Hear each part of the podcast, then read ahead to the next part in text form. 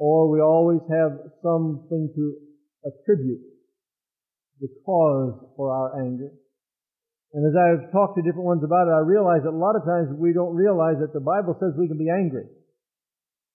But it also gives us parameters concerning our anger.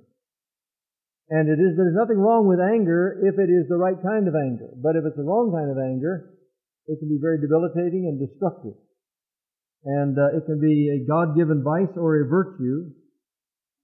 And if it can be controlled, we won't be destroyed. If we can't control it, it'll destroy us. In Ephesians, the 4th chapter, Paul the Apostle begins to teaching of practical Christianity. We could start in verse 11 where it talks about giving apostles and prophets and some evangelists and some pastors and teachers for the perfecting of the saints, for the work of the ministry, for the edifying of the body of Christ. So we all come in the unity of the faith and of the knowledge of the Son of God unto a perfect man, under the measure of the stature of the fullness of Christ, that we henceforth be no more children tossed to and fro, and carried about with every wind of doctrine by the sleight of men and the cunning craftiness whereby they lie in wait to deceive. But speaking the truth in love may grow up into Him in all things, which is the head, even Christ. Paul says the desire, or the reason, the purpose for apostles, prophets, pastors, evangelists is to cause you and me to be edified to the place where we mature enough that we come into unity with one with another and grow up in Him. Now, what's the significance of growing up in Him?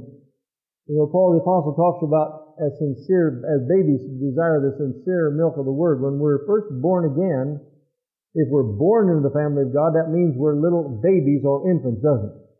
How many of you know there's nothing more tragic than to see a baby born that doesn't grow? I have been in families where I've been around families where I said to a young man one time, I hadn't seen him in several years, and I didn't remember his exact size. And I said, "Boy, have you ever grown?" And he kind of went like this, and his mom and dad said, "No, he hasn't. He hasn't grown an inch in the last 6 years." And they just found out what the problem is, and they're going to start giving him some kind of medication to help him start growing. And you say something like that, and after you think, "Oh, I would have been more sensitive. I didn't realize that." But if you think that's tragic, how tragic it is to see Christians year after year after year after year that never seem to grow.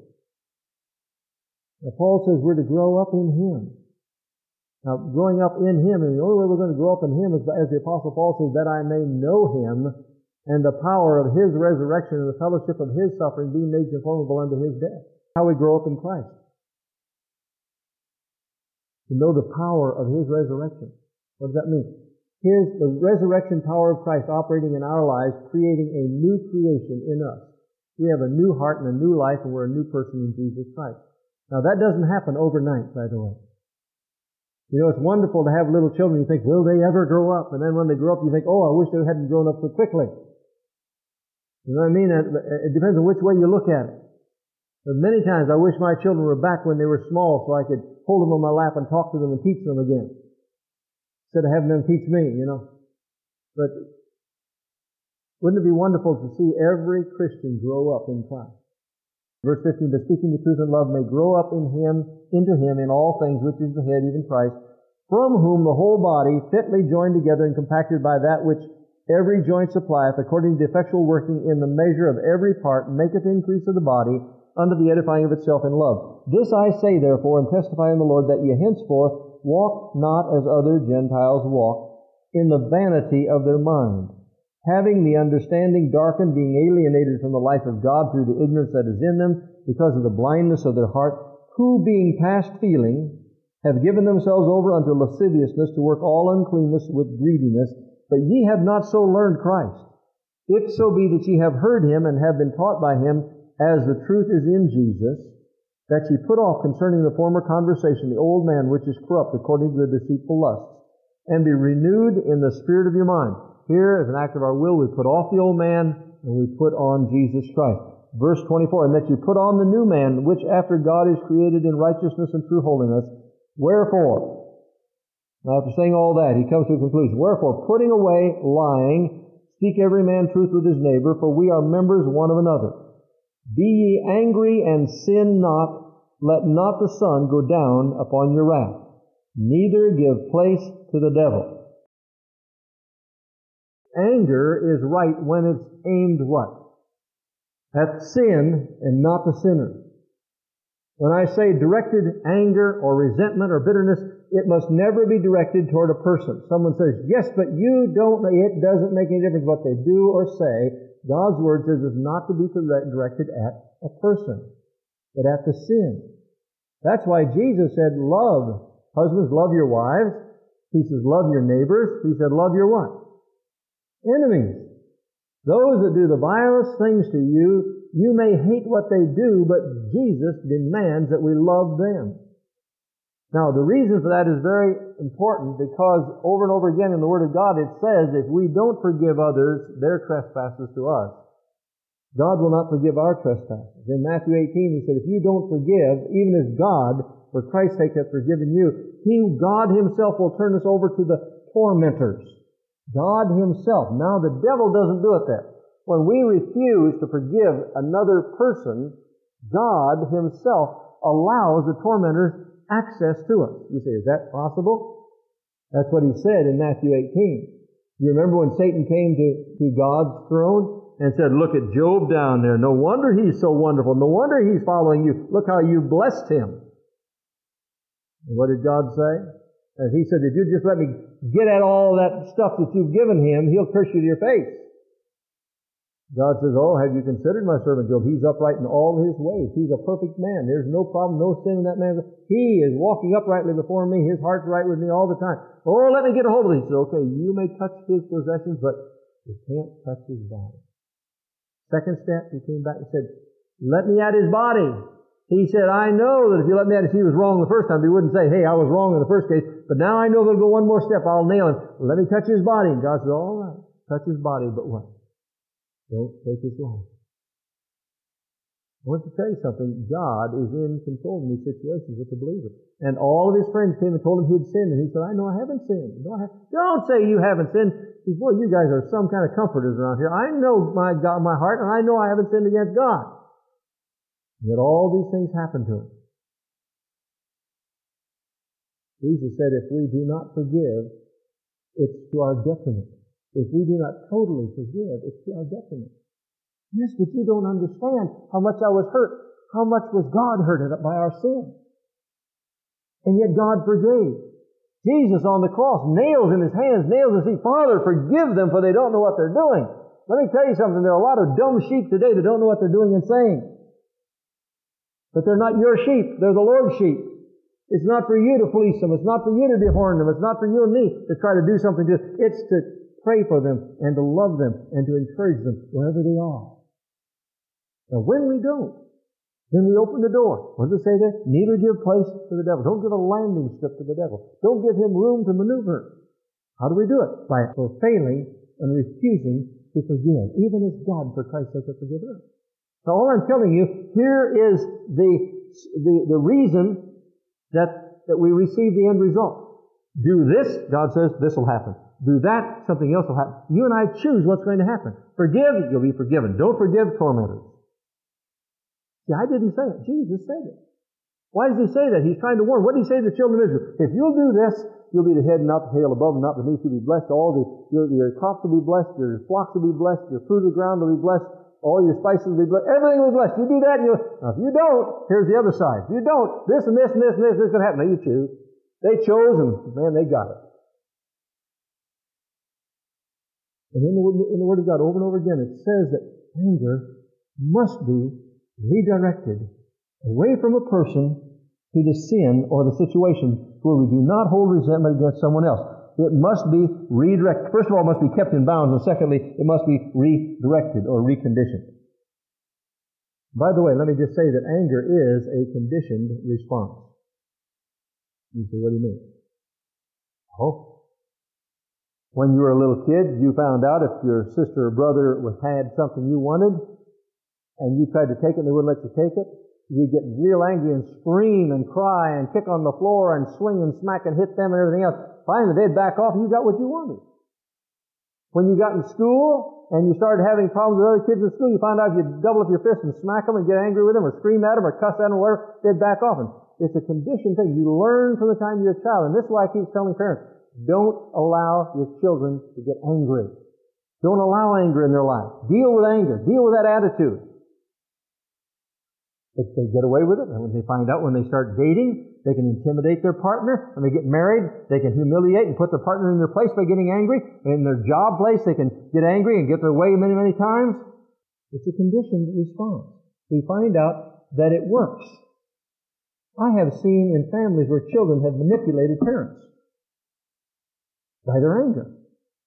But calm down. Take it easy now.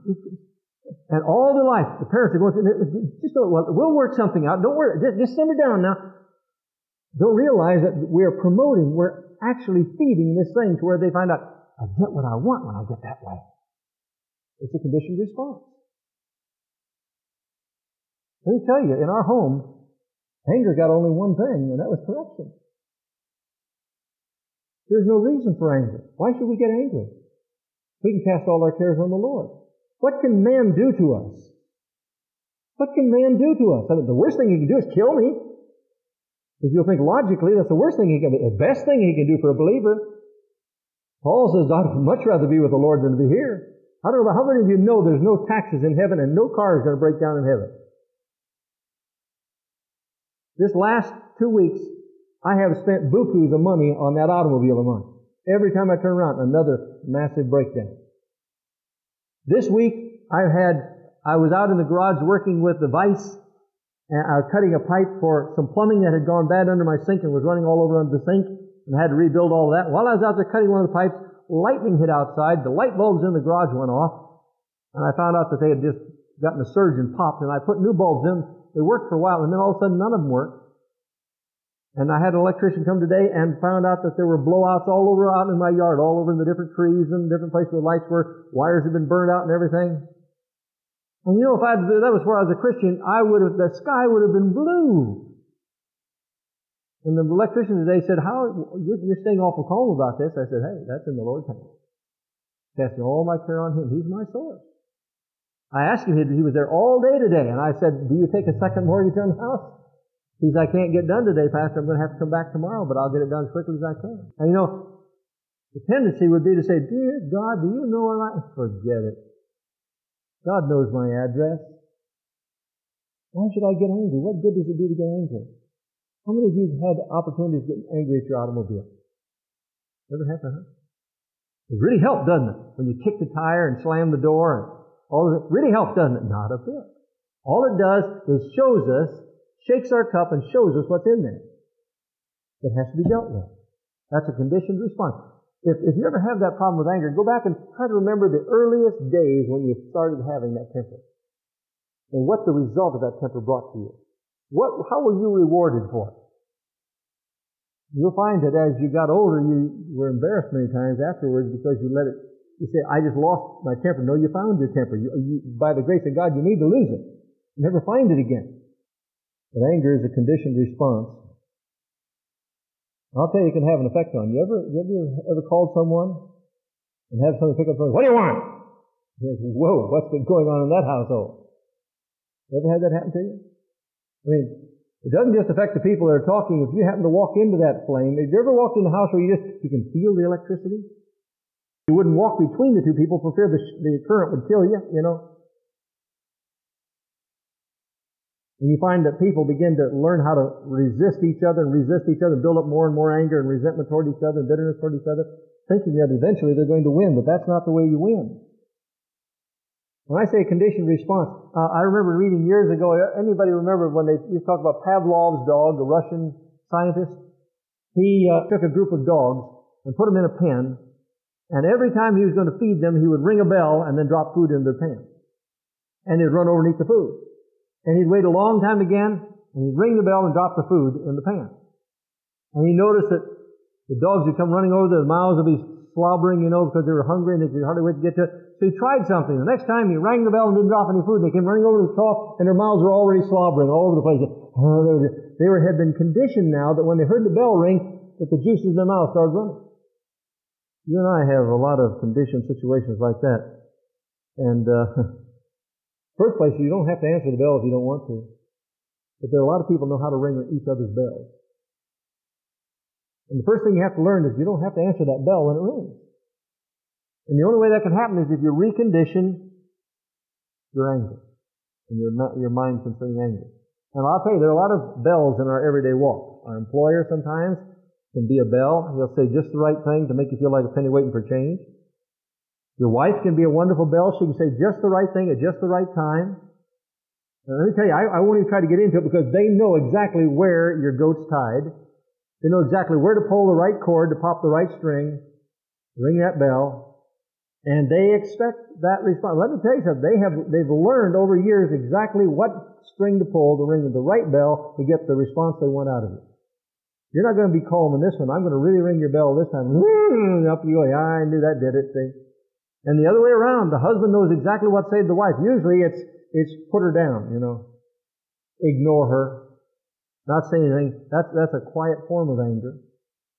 But anger is sin in God's sight. And these are bells that come into our life. Maybe you kids, would your father or mother tell you to do something?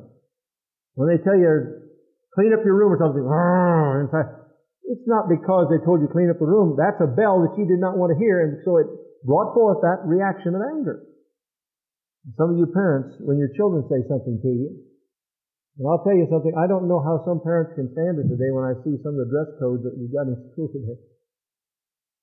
The parents let the kids go out the door, and if they say anything to them, the kids get very, very angry about it.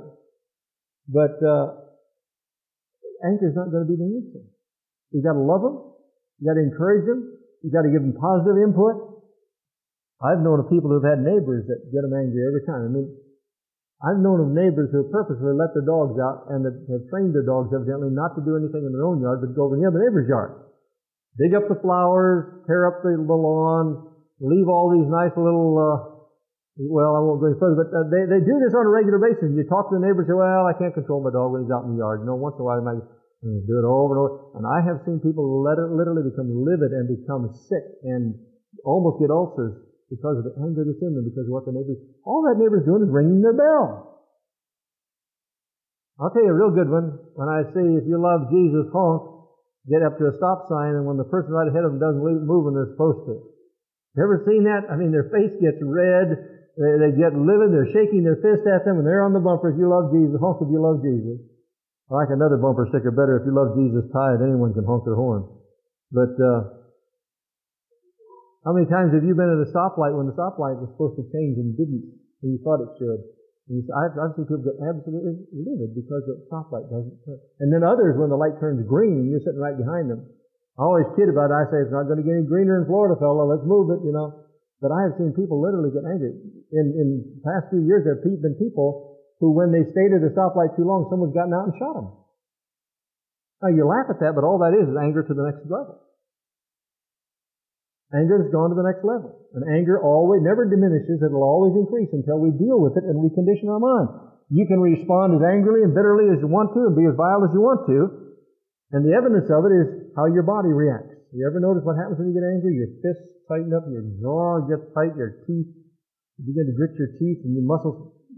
If you want to have a good exercise sometime, when you begin to feel that come, I think I told you this several years ago, just shake your hands, leave your hands open, and shake your arms and hands, and just make your jaw relax. And no matter how much rage you're feeling inside, just keep your hands loose and your jaws loose, and just begin to smile. You know what? Those muscles, when the other muscles, you're using the other muscles, the others can't tighten up. It's hard to get mad when your arms don't tighten up, and your muscles don't tighten up, and your jaw doesn't tighten up. Make yourself completely relaxed. I know, I've counseled families, and I know, to show you how it really works, I've known of husbands or wives who have dreamed that their partner had been having an affair with someone else. They dreamed about it. And when they awakened, they were so mad at their partner, they wouldn't talk to them for 2 or 3 days. Full of anger. They said, wait a minute, that was your dream, not me. You dreamed it. Well, it doesn't make a difference. It just seems so real. But again, that's the foolishness when we allow anger to get into our system and begin to take control. We don't have to, because Paul the Apostle said in Romans the 12th chapter in verse 2, and be ye transformed by the renewing of your mind. Anger can be a blessing when it's used properly, and if it isn't reconditioned and redirected, it'll destroy us. And the only way it can be redirected is by the renewing of our minds, by establishing new thought patterns so that we do not give a landing strip to Satan himself. Once he gets a foothold, someone said that anger is the mother of all evil. We do and think and say things we would never do, say, or think when we're not angry. Just recently, a teacher, one of the teachers, had to discipline a young lady in school. And the daughter went home and told the mother, and the mother became livid and called the teacher and said all sorts of vile things to this teacher. I mean, and later on, when she went into the school, first of all, she talked to the lady at the desk, and she said all kinds of vile things to her, trying to get a hold of the teacher. The teacher had already gone home, and so she went home and called the teacher and just gave all this stuff about the teacher and how horrible he was and the crook and the thief and all this stuff. And after about 2 weeks, the principal let this mother quiet down a little bit and talked to her as quietly as he could, tried to keep her calm after 2 weeks, and said, now, could it just possibly be, no, I'm not saying it was, but possibly, when you get angry, you might say something you wouldn't otherwise say. And the woman finally, well, maybe I say something. You know, the truth of the matter, the woman went off her rocker, said all kinds of vile things, where she could have been actually charged with all kinds of charges for what she said and did about this teacher. I want to tell you something, we come into a very dangerous position when we don't deal with anger, because before long we were turned over to the tormentors, they take control, and then after a while they can completely destroy us. Because anger is actually a sign of weakness. Look at Proverbs, the 25th chapter with me. Proverbs chapter 28. Proverbs 25:28. He that hath no rule or restraint, or cannot bridle in his own spirit or his own passions and his own emotions, in other words, anyone who cannot bridle in his own passions and emotions is like a city that is broken down and without walls. You hear that? He that hath no rule or control or restraint over his own passions and emotions is like a city that is broken down and without walls. Open to any enemy that wants to come in. You're open to the full attack of broadside attack of the enemy if you can't control your own emotions and your own actions. It's a very serious thing that we have to realize, because it is a sign of insecurity, it's a sign of fear, it's a sign of instability, where we strike out in fear and defiance. And I say weakness and insecurity. What I'm trying to say is, if you really know the Lord and love the Lord and know the Lord in your life and know the steps of righteous men are ordered of the Lord and know that all things work together for good to them love God, what difference does it make what people say or do about us or to us? Are you with me? So important for you to see that. If we really trust Him, it's the insecure person that has to get angry. It's the weak person that has to get angry, because that's their only way of means of defense. And what does the Word say? The Lord is our defense. He's our shield and buckler. We're to put on the whole armor of God to stand against the wiles of the devil. We don't have to defend ourselves. He shall bring forth our righteousness as the light and our judgment as the noonday. Rest in the Lord. We don't even have to justify ourselves. You see, we get very defiant, and then afterwards we blame our background, our family, our circumstances, our society, other people around. It's their fault. If they hadn't said, if this hadn't happened, if I hadn't lost, No. All they're doing is showing us what's inside that needs to be dealt with. We need to deal with it. It's very serious. 2 Timothy 1:7, Paul says, for God hath not given us the spirit of fear, but of power and of love and of a sound or disciplined mind. God hath not given us the spirit of fear. We don't have to be afraid. We don't have to be fearful and strike out in anger. Totally unnecessary. Commit it to the Lord completely. Verse 12, for I know whom I have believed and am persuaded that He is able to keep that which I have committed unto Him against that day. We believe that? All of our past, all of our history, all of our family of the past. Now I want to tell you something.